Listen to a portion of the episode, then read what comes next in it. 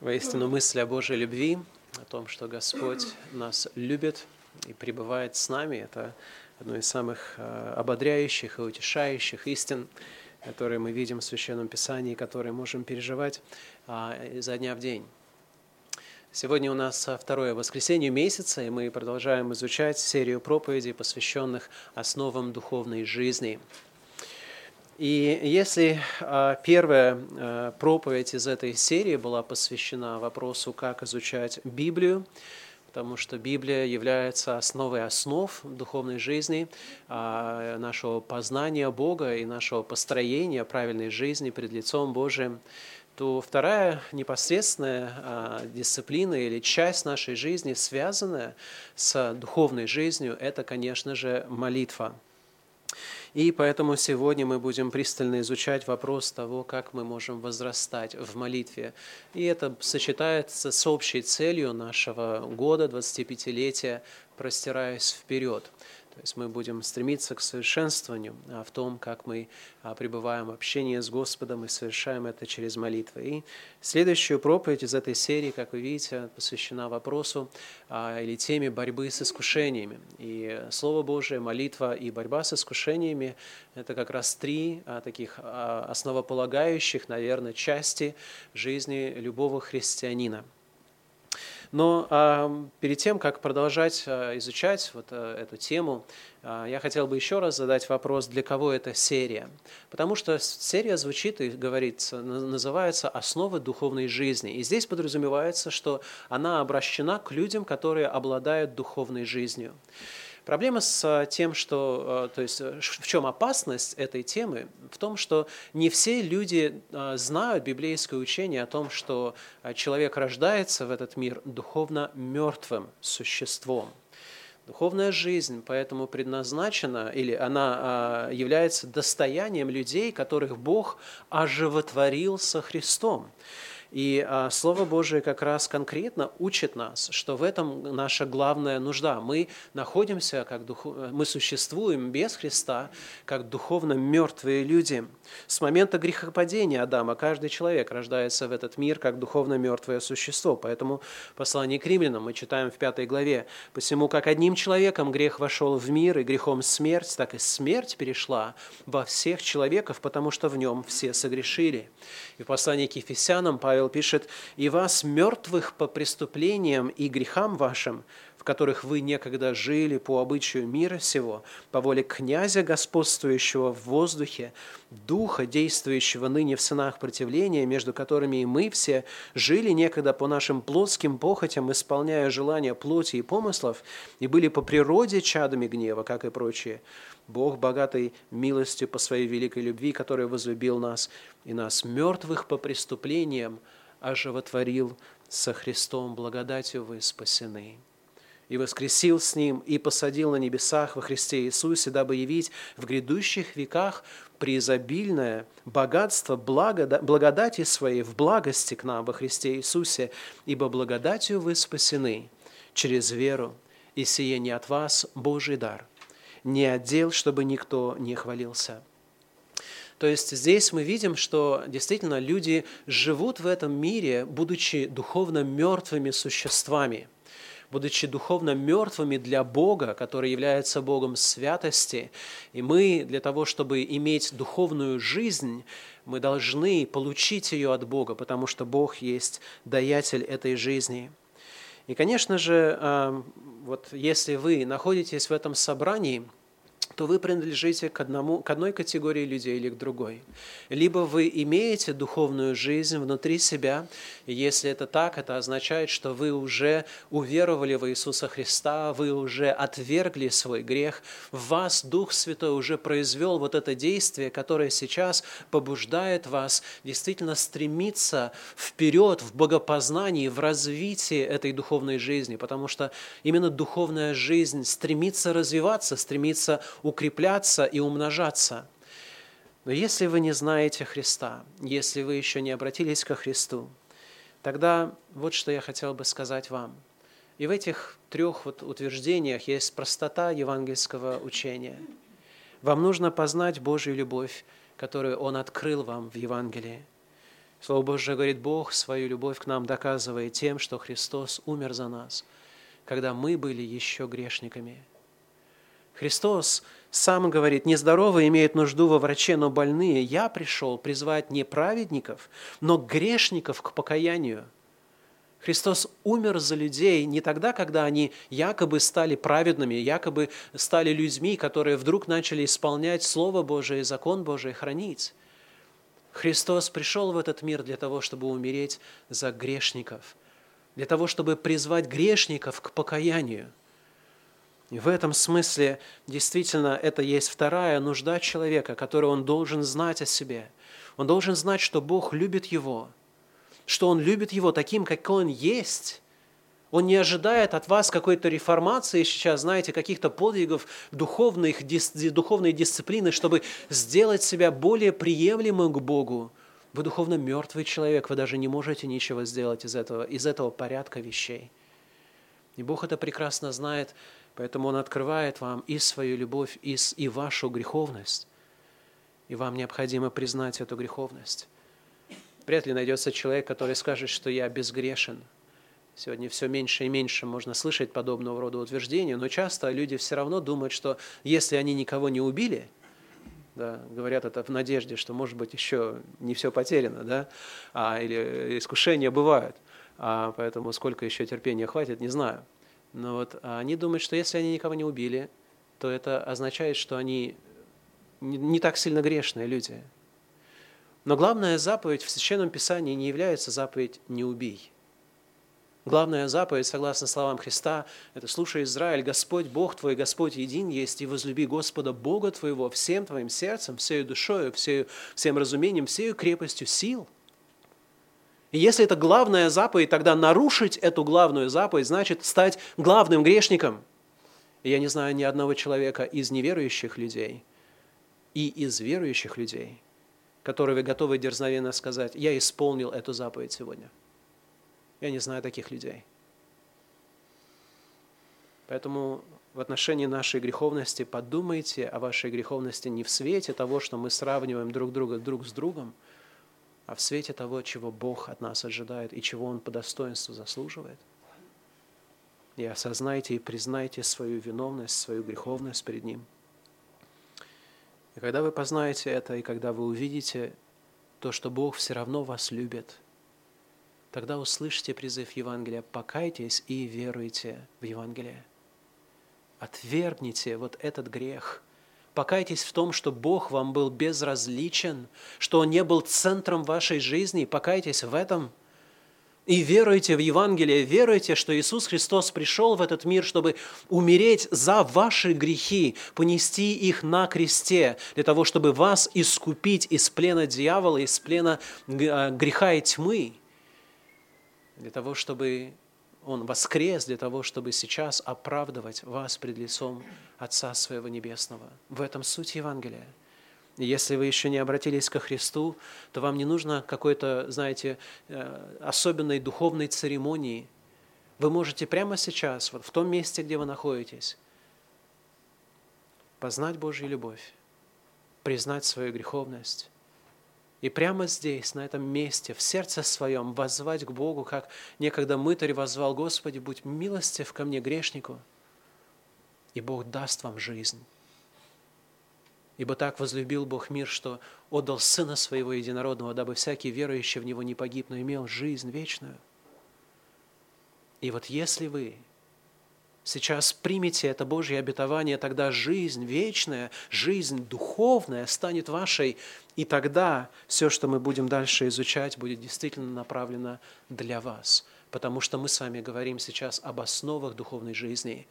И основы духовной жизни – это не те вещи, которые, знаете, как бы начатки учения, которые мы своего рода выучили в какой-то момент, а потом благополучно оставили. Основы духовной жизни – это корни, из которого духовная жизнь вырастает. И если мы оставляем эти корни, пренебрегаем здоровьем вот этих корней духовной жизни, тогда наша жизнь, она никогда не будет правильной, она никогда не будет успешной, она никогда не будет здоровой, процветающей, во Христе. Именно поэтому мы вновь и вновь смотрим на вот эти основания, на которых зиждется наше духовное развитие.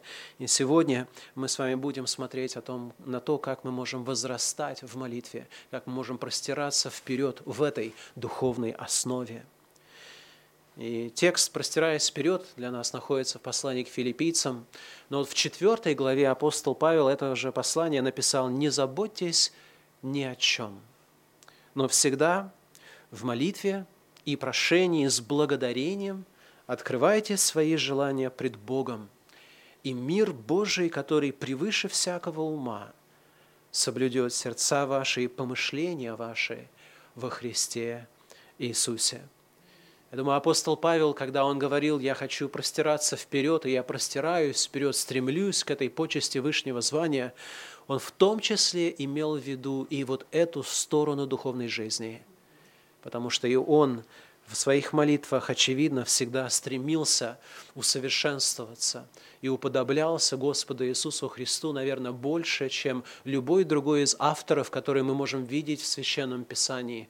Он постоянно совершал молитвы и ходатайства о всех церквах, он постоянно славил Господа, он постоянно благодарил Его, он постоянно в этом служении молитвы, будучи апостолом и проповедником Евангелия, не оставлял Его.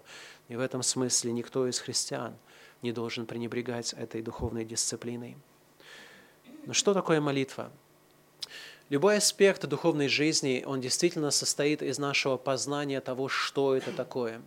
Многие люди воспринимают молитву, знаете, как своего рода что-то должное. Они даже не задумываются о том, что это серьезно. И если брать молитву и постараться дать ей полноценное определение, тогда вы обнаружите, что это настолько глубокая тема и настолько она глубоко касается людей, что многие люди о молитве писали самые возвышенные, самые глубокие, такие душеиспытывающие утверждения и возвышали роль молитвы и необходимость молитвы в жизни верующих людей. Но если постараться как-то это все-таки, знаете, упростить до каких-то основ, то молитва – это же, конечно, общение с Богом. Я не сказал, молитва – это форма общения с Богом, потому что как раз мне не нравится слово «форма» в этом контексте. Молитва не есть форма, молитва есть суть. И если ваша молитва только есть форма, тогда она не обладает сутью того, что происходит. Молитва – это не есть форма общения, молитва есть общение с Богом. Это есть выражение текущего на тот момент в настоящей действительности взаимодействия между Богом и человеком. Это есть общение с Богом. Молитва, более того, это есть проявление духовной жизни человека. Именно поэтому мы читаем о Савле, будущем апостоле Павле, когда он обратился к Господу, Господь сказал: «Встань и пойди на улицу, так называемую прямую, и спроси в Иудином доме Тарсинина по имени Савла, он теперь молится».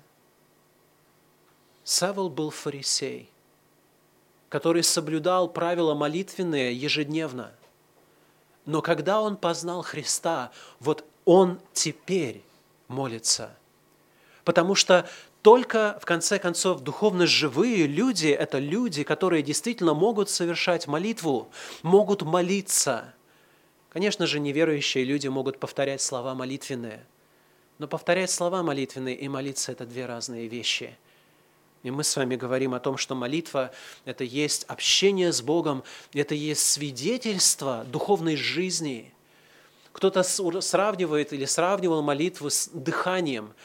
Настолько оно должно быть естественным выражением нашей духовной жизни. И человек, который рождается, берет первое дыхание в свои легкие, потом начинает дышать, и он дышит на протяжении всей своей жизни. И дыхание есть признак вот этой жизненности, это дыхание жизни.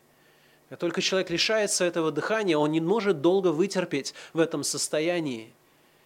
И люди, мне кажется, страдают тем, что, несмотря на то, что молитва должна быть дыханием нашей жизни, постоянным, непрекращающимся, непрерывным, естественным, так же, как дыхание есть для нас, мы все-таки очень часто находимся в состоянии такой, знаете, кислородной недостаточности, потому что мы все-таки пренебрегаем молитвой, и не даем нашему духовному человеку достаточно вот этого доступа к этому живодающему, вот этому даянию Божьей благодати через молитву.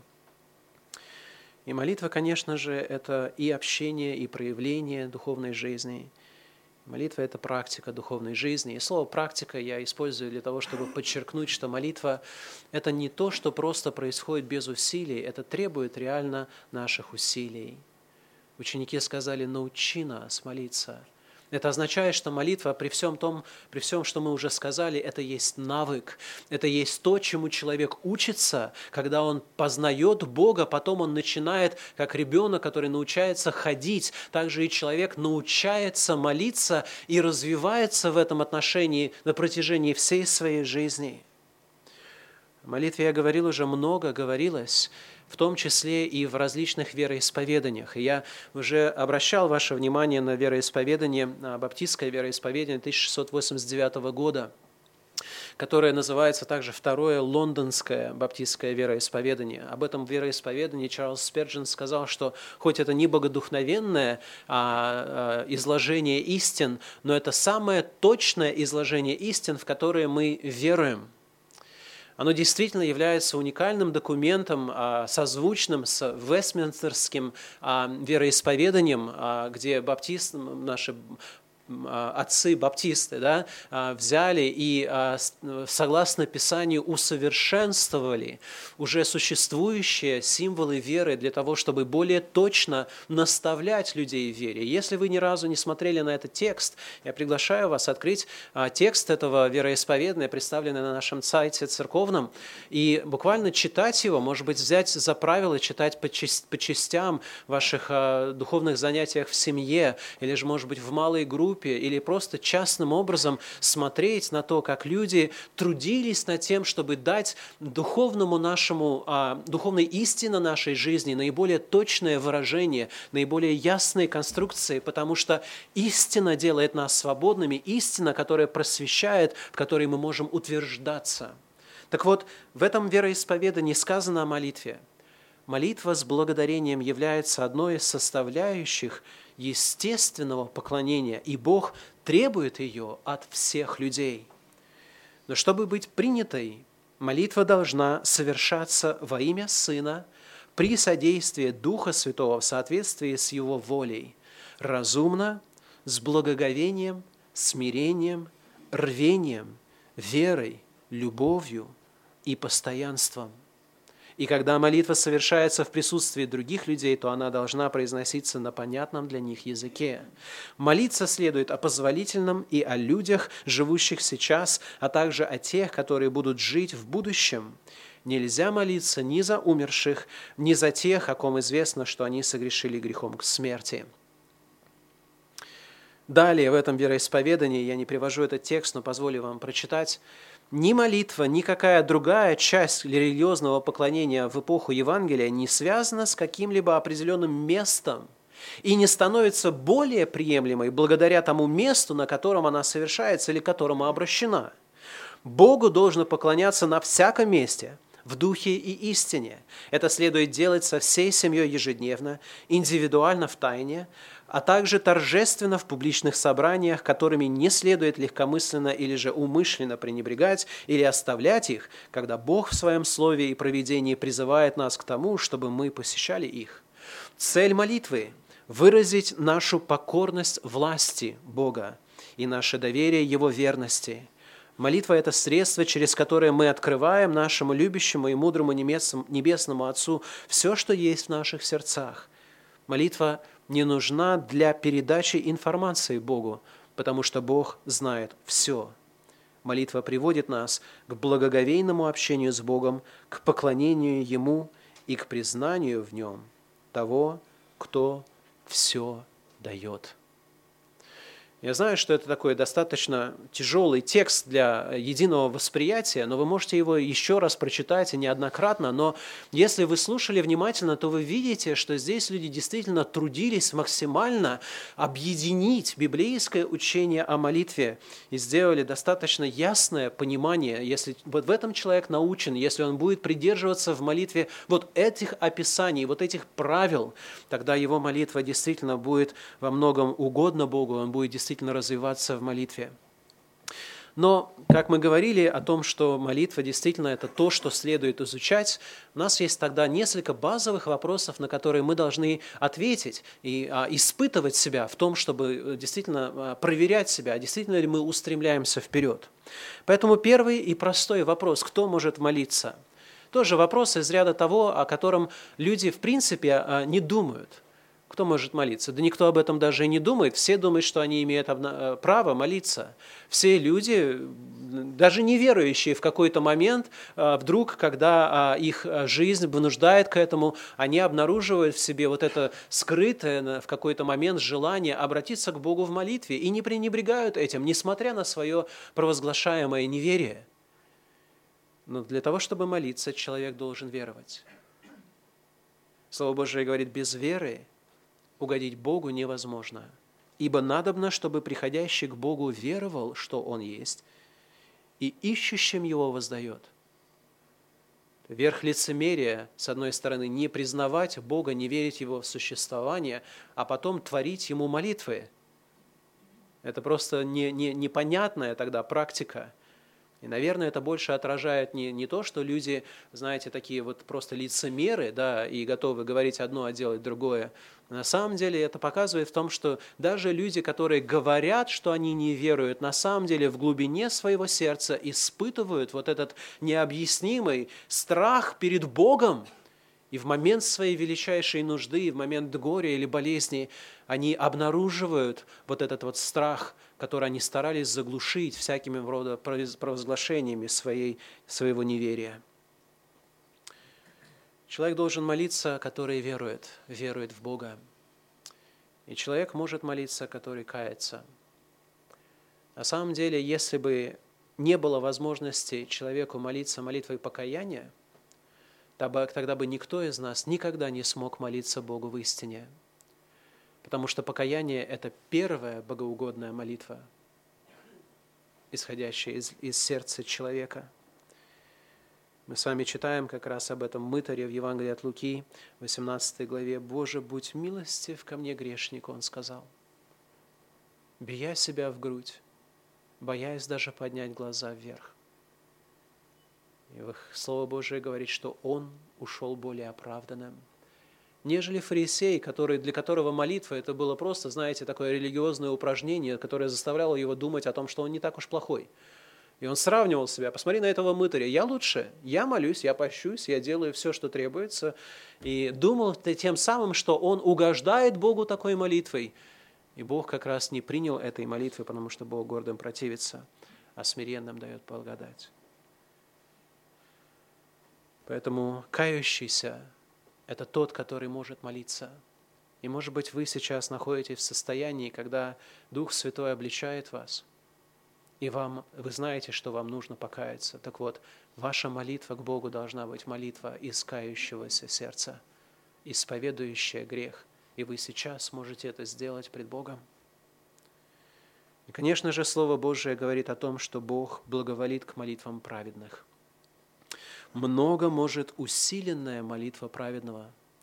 И если это верно относительно всех людей, обычных людей, как мы с вами, как Илия, который был человек подобный нам и помолился, и не было дождя 3 года, и потом помолился, и потом встал дождь, так Слово Божие ободряет нас к тому, чтобы мы действительно совершенствовались в праведности, в послушании Богу, для того, чтобы молитва наша с Богом имела силу.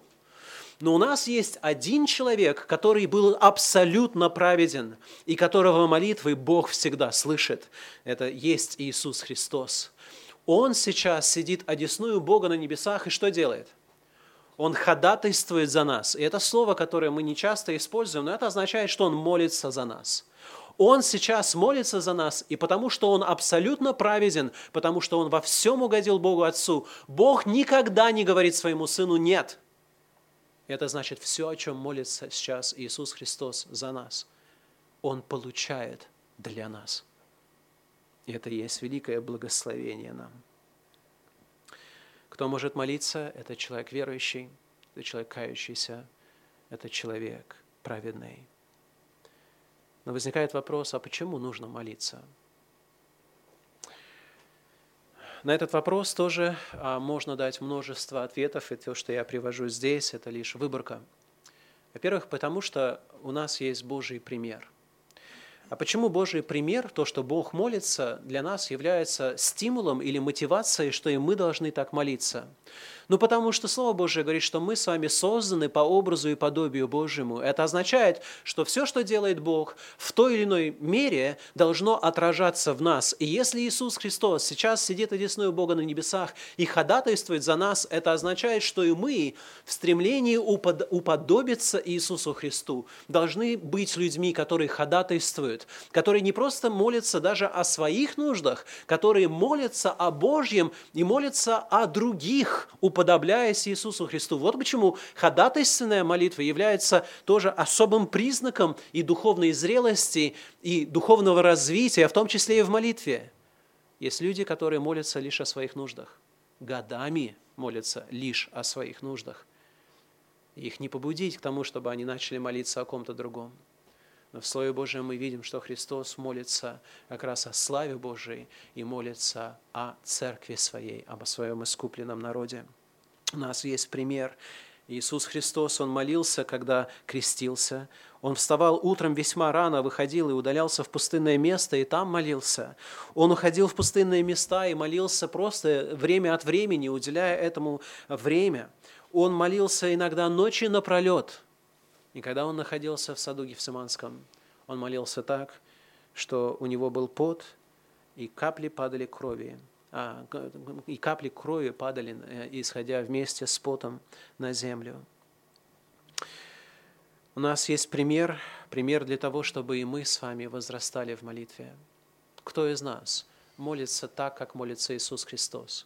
И если вы так не молитесь, знайте, что воля Божья для вас в том, чтобы вы к этому стремились, чтобы вы к этому простирались, чтобы вы к этому приближались. Вот почему мы говорим о том, что нам необходимо возрастать в молитве. У нас есть Божий пример, а также у нас есть воля Божья. Что может быть более простым и понятным, чем то, что Бог хочет слышать народы, о молитве народа своего? Он нам постоянно говорит: непрестанно молитесь, пребывайте в молитве, бодрствуйте и молитесь. И на протяжении всего Священного Писания мы с вами видим, как Бог благоволит к молитве, как Он жаждет этого молитвенного общения с нами. Знаете, что Бог никогда не устает от наших молитв, которые совершаются по воле Его? Он никогда не говорит: все, хватит, я устал.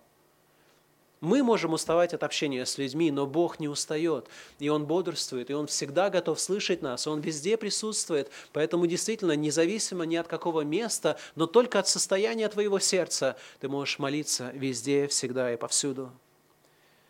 Божья любовь является аргументом, почему нам нужно молиться, и в первом послании Петра, в седьмом стихе, Слово Божие говорит, что Бог печется о нас. Он печется о нас. Это означает, что мы можем все свои заботы возложить на Него. Мы не приходим с вами с прошениями или просьбами к людям, о которых мы знаем, что им все равно до нас. Но когда мы знаем, что человек нас любит, что я ему дорог, то мы знаем, что вот приходя к этому человеку, у меня есть больше, чем даже надежда на то, что он мне поможет. Мы знаем, что он поможет, если это в его власти, если это возможно для него. Так вот, Бог любит нас. И это аргумент, почему нам нужно молиться.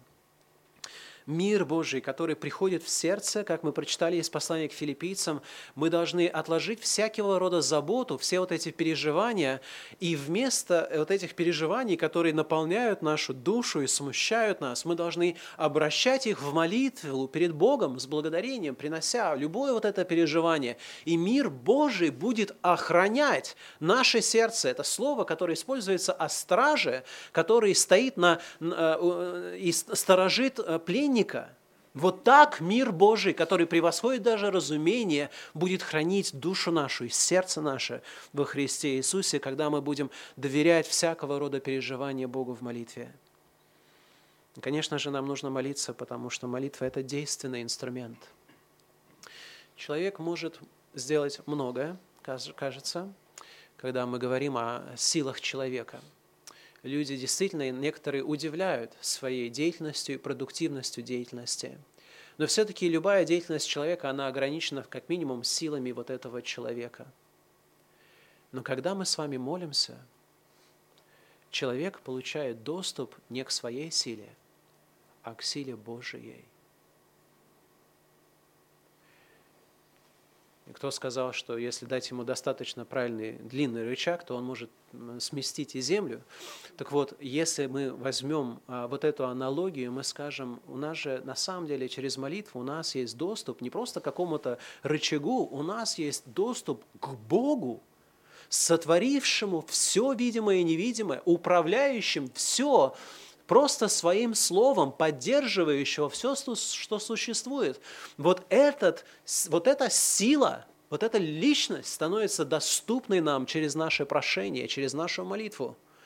И действенность молитвы должна побуждать нас к тому, чтобы мы молились. Действительно, много может усиленная молитва праведного. И когда церковь в Деянии апостолов в 12 главе молилась за Петра, которого схватили, то Бог послал ангела, так что он его вывел из этой темницы, и церковь усиленно молилась. И Господь явил вот это необыкновенное чудо избавления в ответ на молитву церкви. И таких ответов на молитву в Священном Писании много, и в истории церкви еще больше.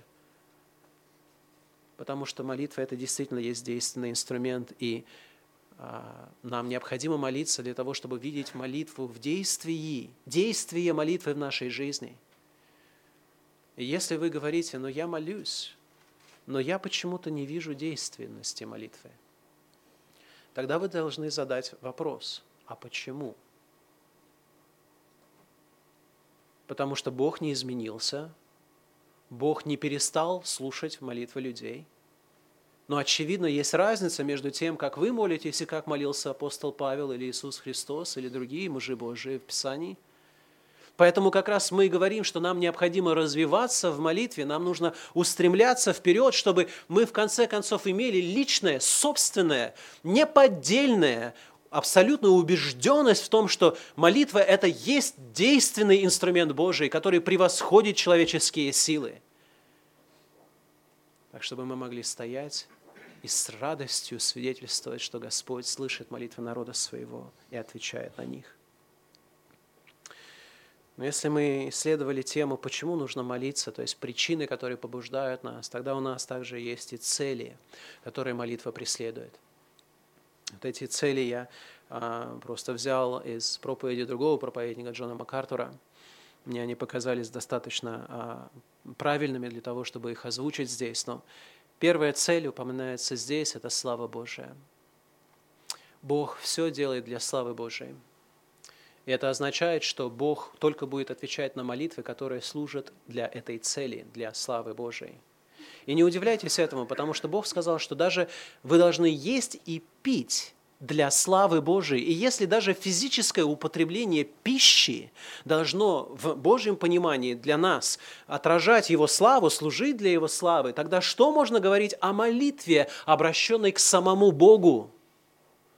Бог будет всегда отвечать на молитвы, которые действительно содействуют Его славе. Вот поэтому Иисус Христос, когда Его попросили, научи нас молиться, первым делом, что и мы с вами говорили, Он говорил, молите же так, Отче наш, сущий на небесах, да светится имя Твое, да придет царствие Твое, да будет воля Твоя на земле, как на небе. И это есть первое условие правильной богоугодной молитвы, чтобы она стремилась и преследовала прежде всего славу Божию, как свой конечный объект, как свою цель.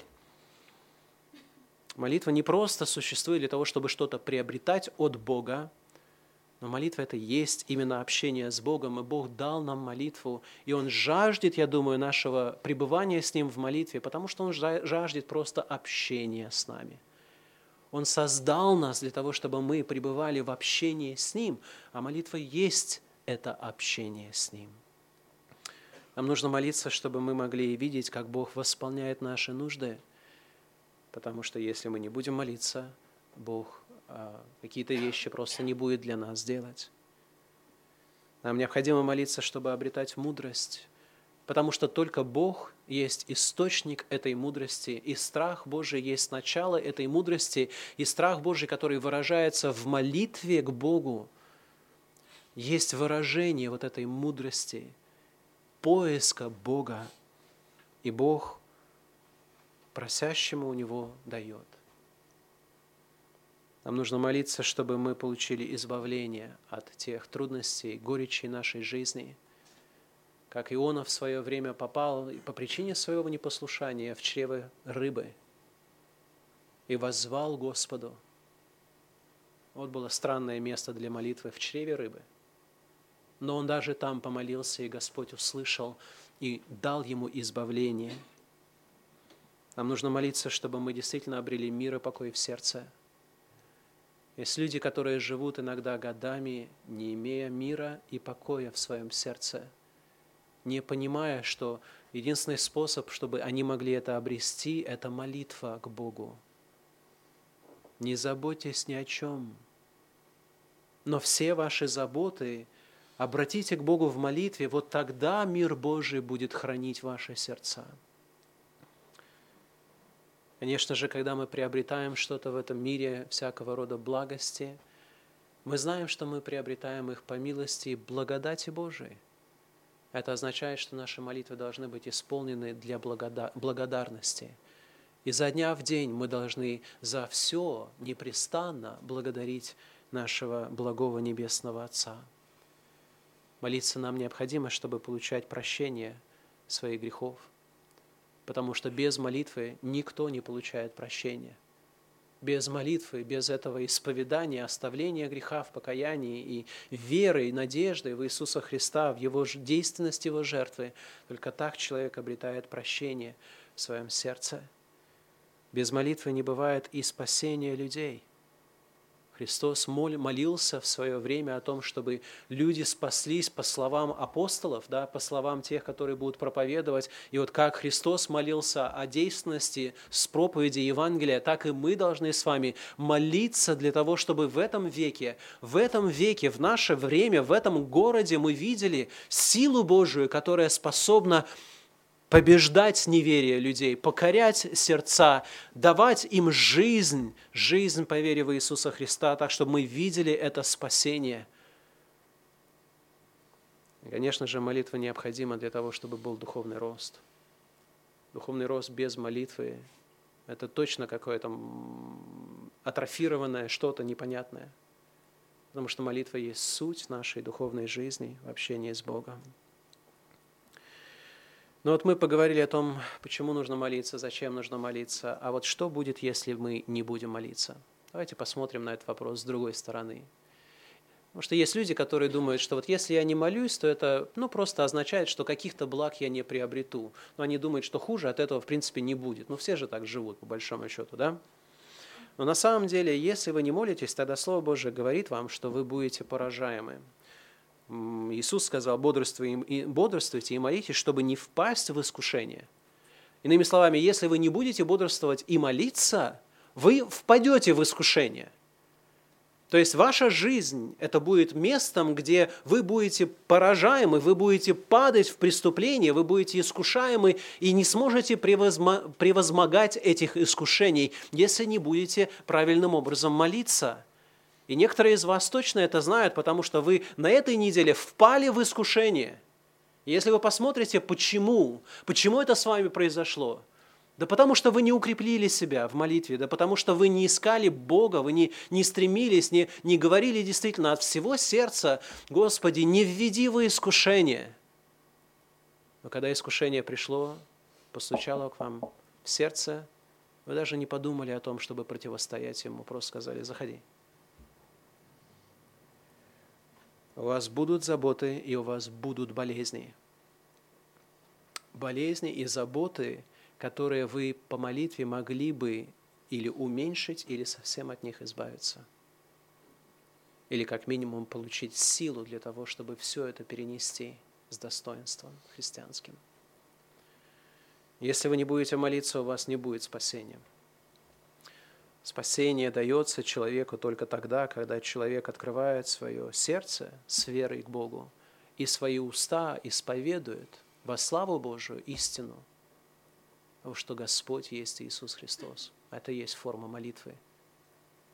Если вы не будете исповедовать Господа своим Господом и Спасителем через молитву покаяния и веры в Него, у вас не будет спасения, у вас не будет спасения не просто в таком глобальном смысле, как вечного спасения, но у вас не будет спасения и в регулярных, знаете, ситуациях, которые происходят в нашей жизни. Как сказано в Псалме 31, «Зато помолится тебе каждый праведник во время благопотребное, и тогда разлитие многих вод не достигнет его».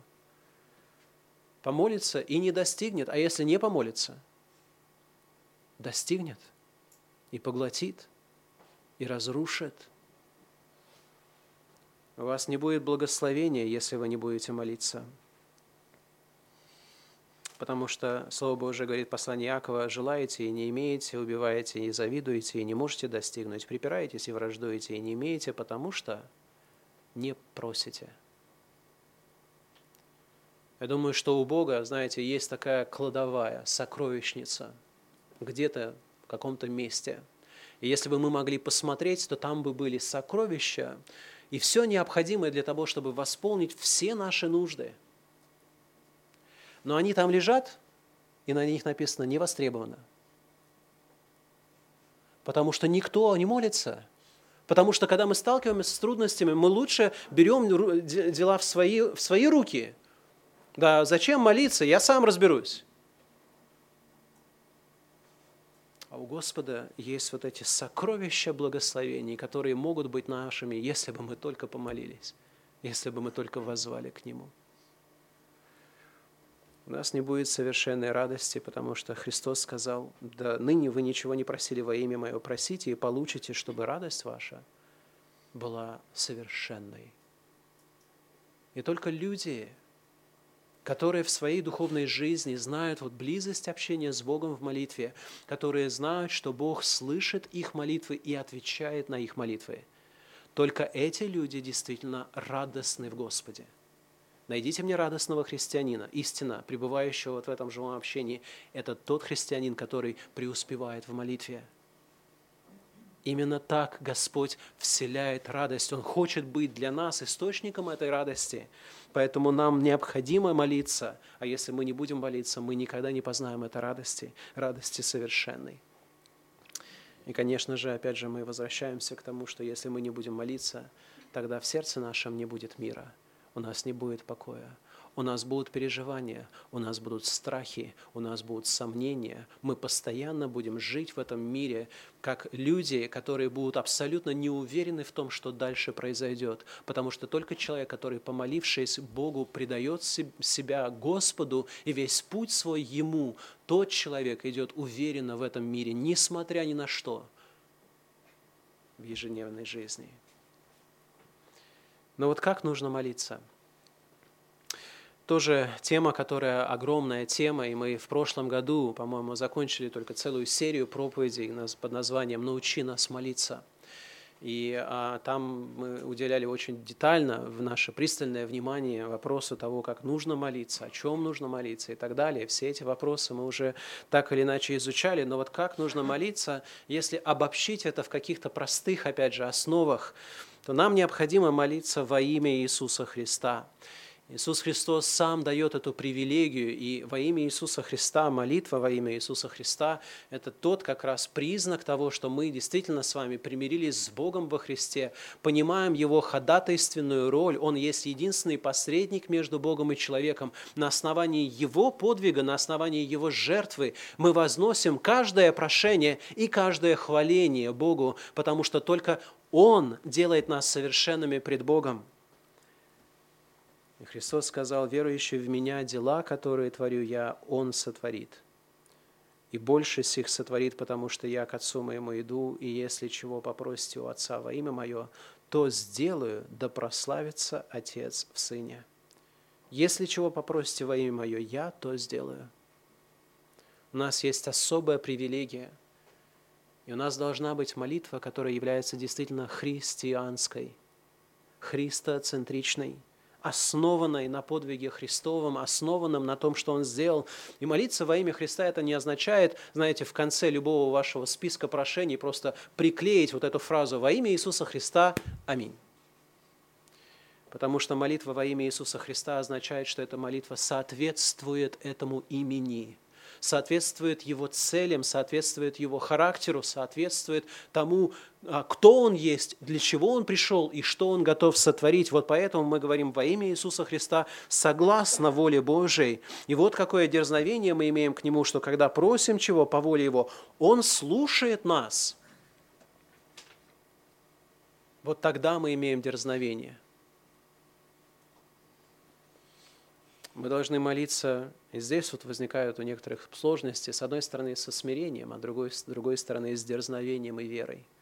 Нам кажется, что это несовместимые понятия, но в Библии они абсолютно совместимы, потому что когда мы говорим о смирении, то мы говорим, признавая свое собственное недостоинство и свою низость по нашей греховности, по нашей вине, по нашей несовершенности, но дерзновение – это не дерзновение в результате того, что мы думаем о себе, это дерзновение в результате того, что мы знаем о Христе.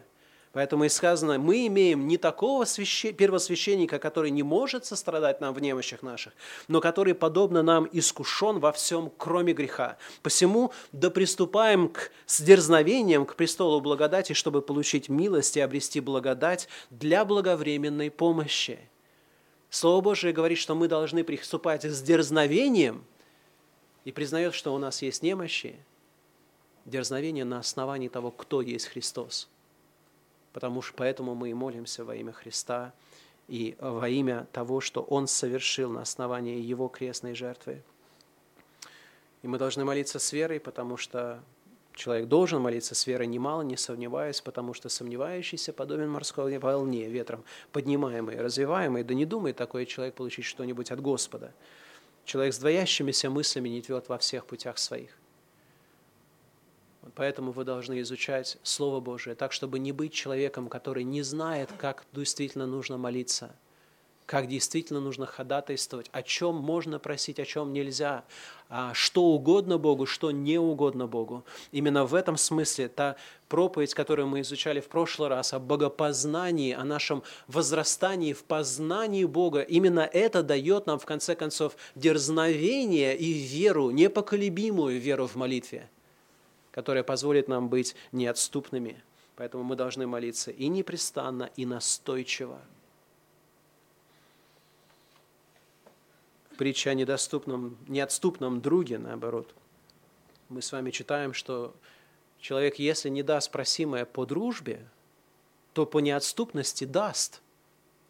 И поэтому сказано в Евангелии от Луки в 11 главе, в 9 стихе, «Скажу вам, просите, и дано будет вам, ищите, и найдете, стучите, и отворят вам, ибо всякий просящий получает, ищущий находит, и стучащему отворят». Если он только сможет продолжить вот это стояние, предстояние, труд в молитве. И притча о неправедном судье и вдове говорит о том, что даже этот неправедный судья, который совершенно не беспокоился о благополучии этой вдовы, если вдова по неотступности, потому что она ему просто не дает спокойно поспать, если этот неправедный судья, в конце концов, даст просимое, то Христос говорит, насколько более вы можете представить себе Бог, который для вашего спасения отдал своего Сына, насколько больше вы думаете, Он способен дать вам просимое, дать вам Духа Святого в ответ на ваше прошение.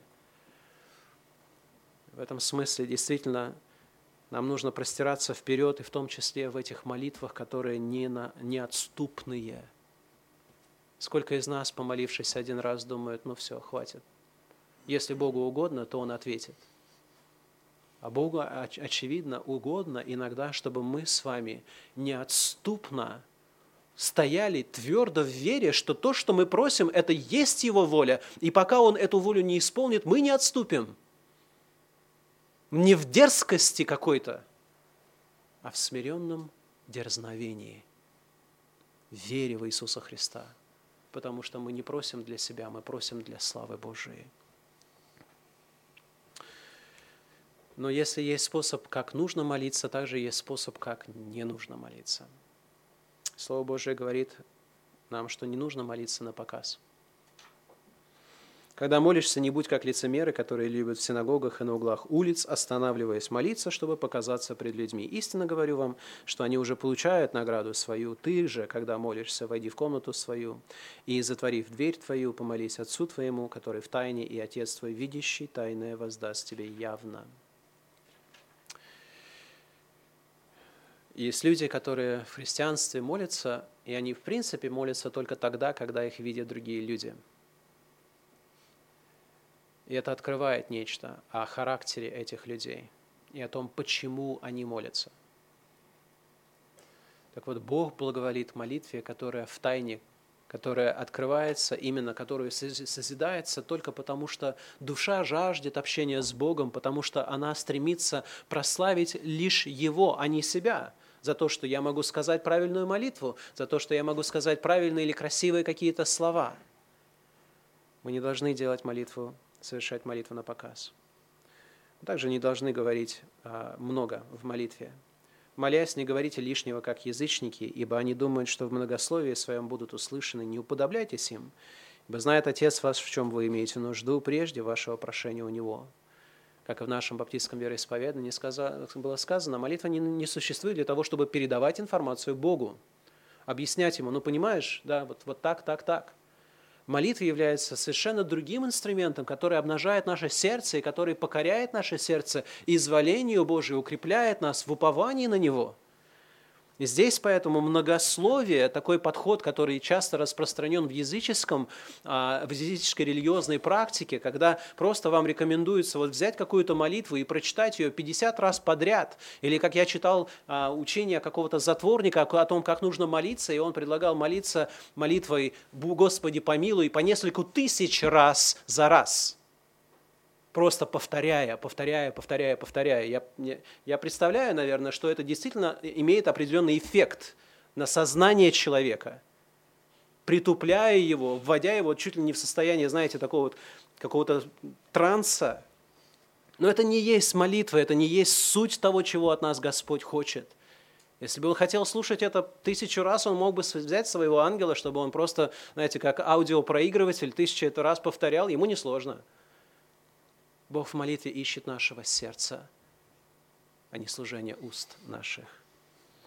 Мы не должны молиться эгоистично, потому что уже, как сказано, вы не получаете, потому что просите не на добро, а чтобы употребить для ваших вожделений, для ваших желаний, для ваших целей, для ваших амбиций.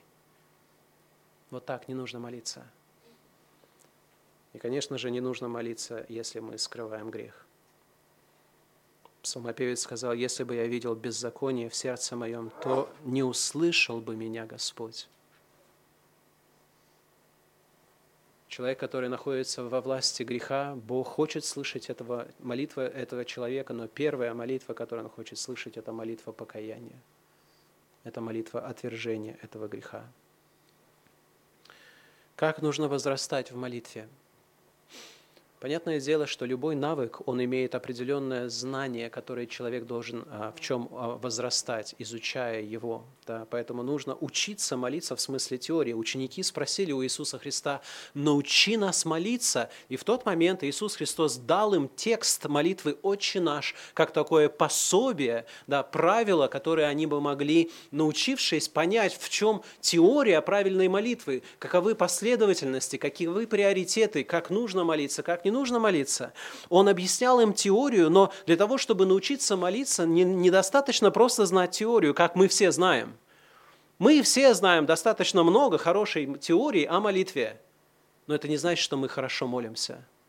Потому что, чтобы научиться молиться, нужно реально молиться, практиковать, уделять этому время, уделять этому расписание, приоритет на этом ставить. И потом, конечно же, нужно не просто знать теорию, не просто стараться практиковаться, но нужно измерять свой прогресс, чтобы можно было действительно сказать, что ты научился, что ты простираешься вперед. Поэтому нужно исследовать свою молитвенную жизнь, так же, как мы исследуем свои сердца перед вечерей Господней, стараясь судить в себе всякого рода грех, всякого рода несовершенство, отвергаясь его, не простираясь вперед к тому, чтобы быть действительно достойными в этом уповании на Христа, достойным образом вспоминать Его жертву на кресте, так мы должны испытывать свою молитвенную жизнь для того, чтобы мы могли видеть, где мы были, и куда мы пришли, и куда нам нужно двигаться дальше. Поэтому как нужно учиться молиться? Нам нужно учиться молиться на примере других людей.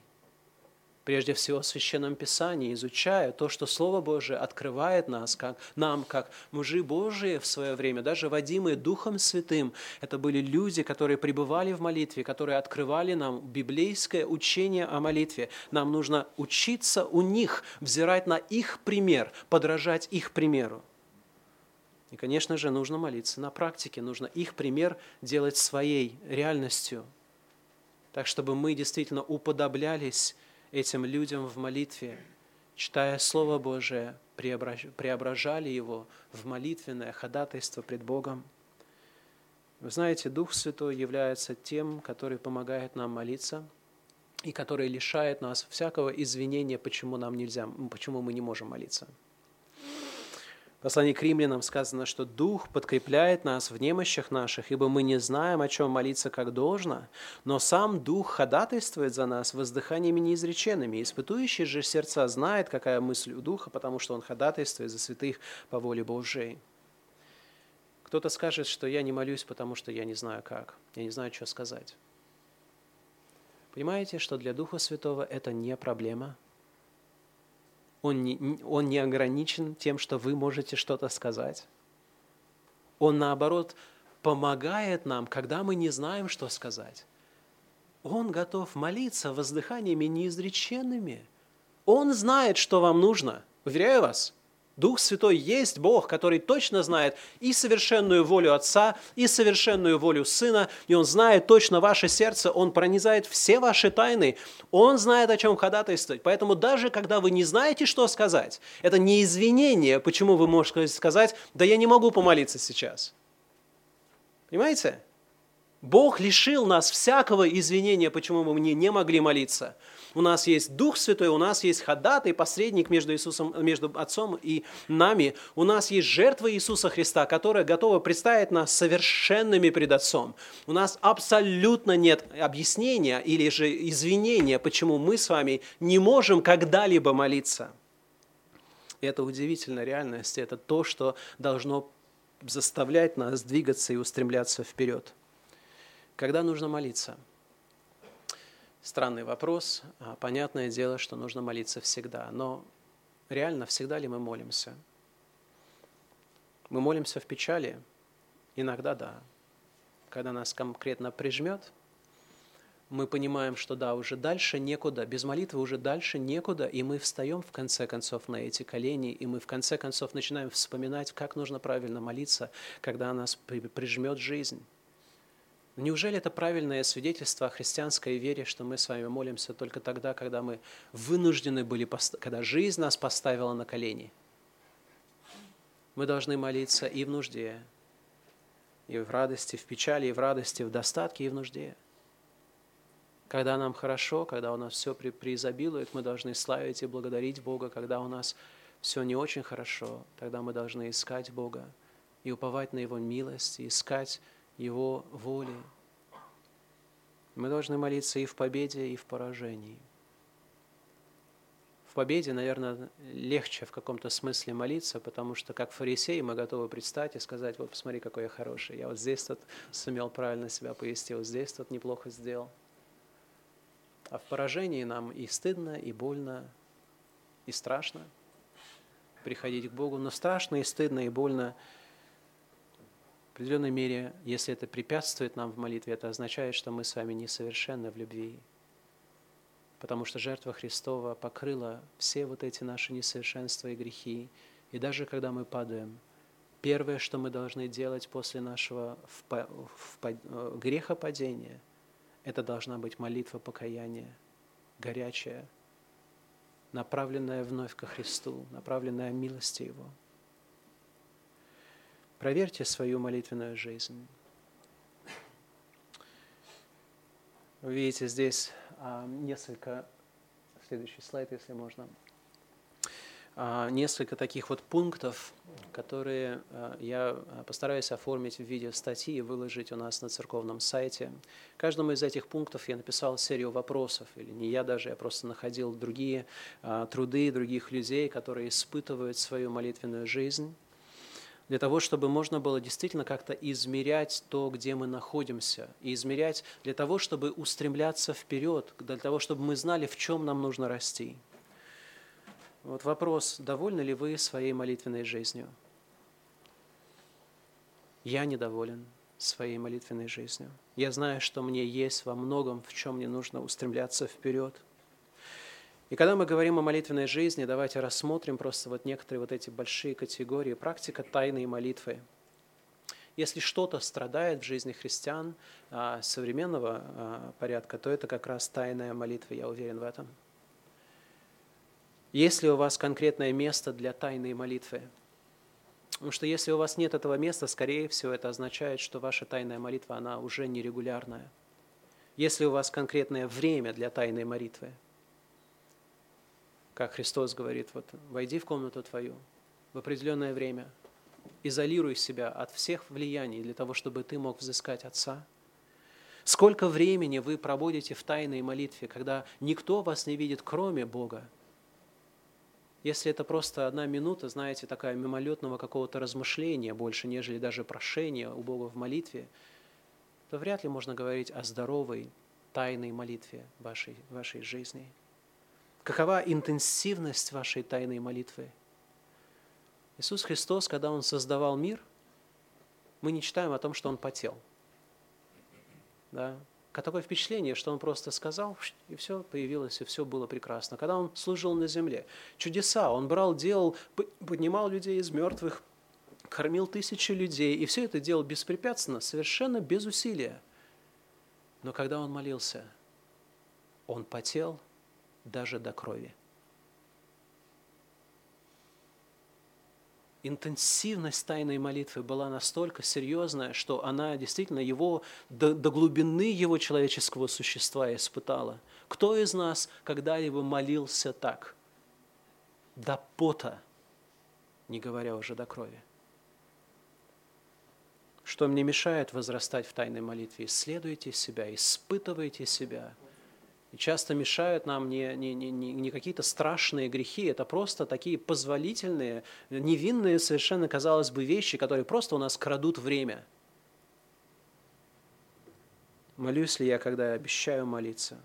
Вижу ли я ответы на свои молитвы? Потому что Бог сказал, когда ты молишься в тайне, Бог видит твою тайну и воздает тебе явно. Если ты молишься в тайне, у тебя должны быть явные ответы на молитву.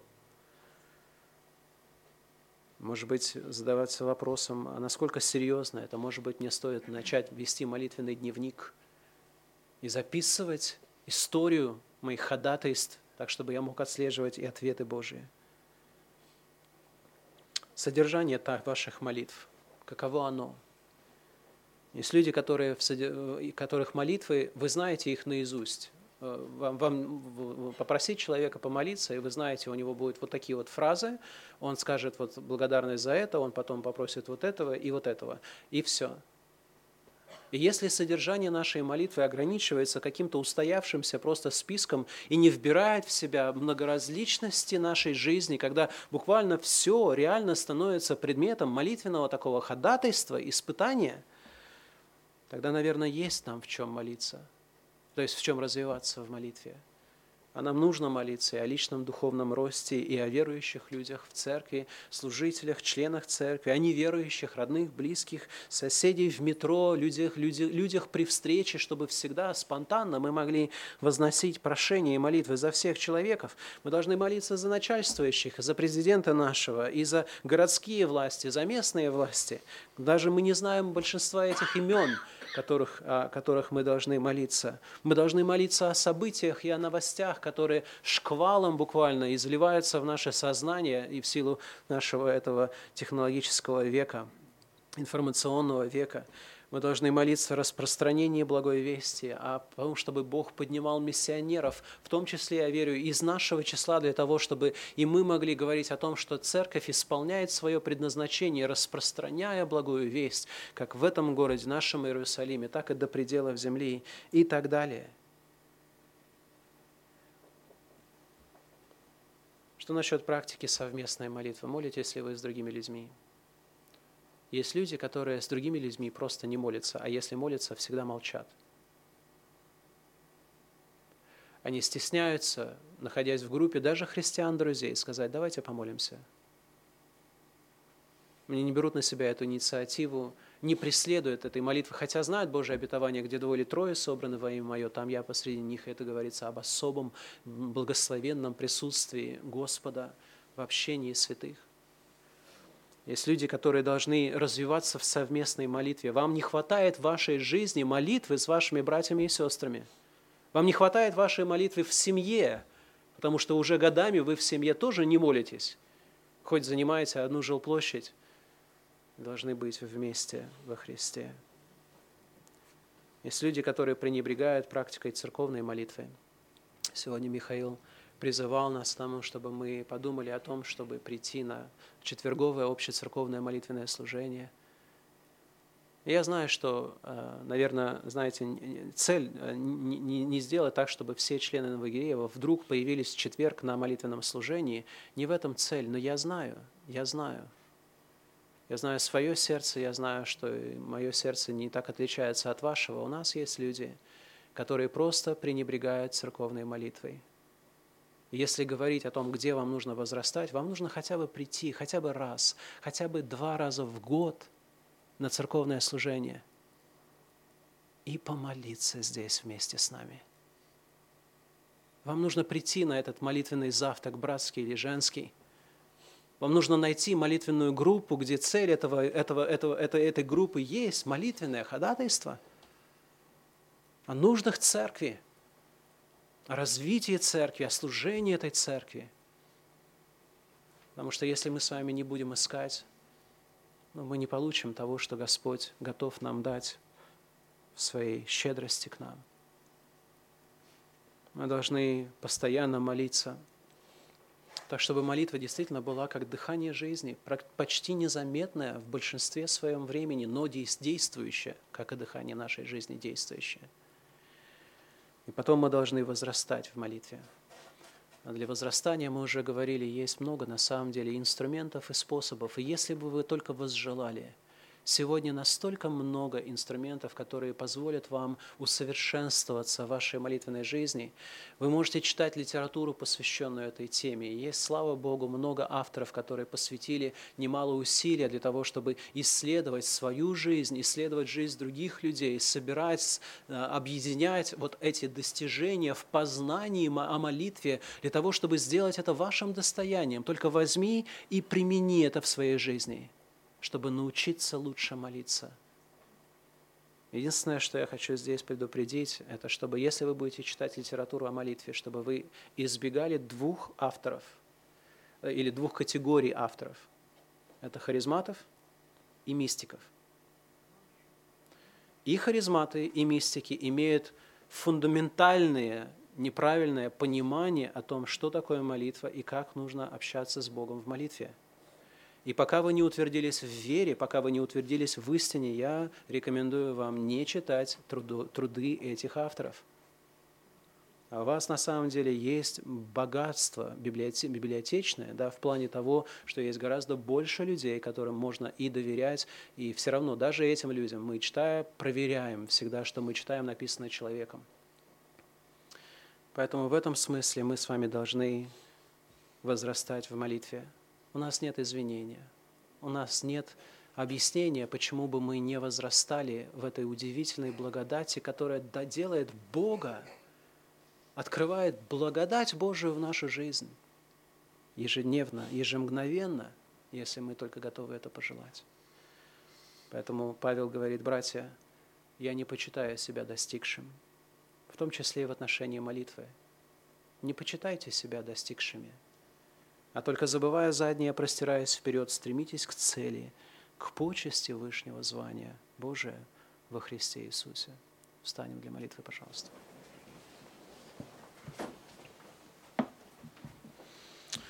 Отец наш Небесный, мы обращаемся к Тебе еще раз с благодарностью за Твою милость к нам, за Твое наставление в Слове Твоем, за то, что Ты готов слышать нас во имя Иисуса Христа, и за то, что Дух Святой дарует нам благодать к тому, чтобы мы могли верой в невидимого обращать свои прошения и возносить благодарности Тебе. Господь, благодарим Тебя за это время, которое мы могли провести у престола благодати, поклониться Тебе, воспеть Тебе хвалу и внимать Твоему научению. Прошу Духом Твоим Святым, соделай так, чтобы это не было просто услышано нами, но не произвело изменений. Даруй, Господь, чтобы даже сегодня наша молитвенная жизнь уже обрела видимое изменение и видимый плод. Прошу об этом во имя Иисуса Христа. Аминь.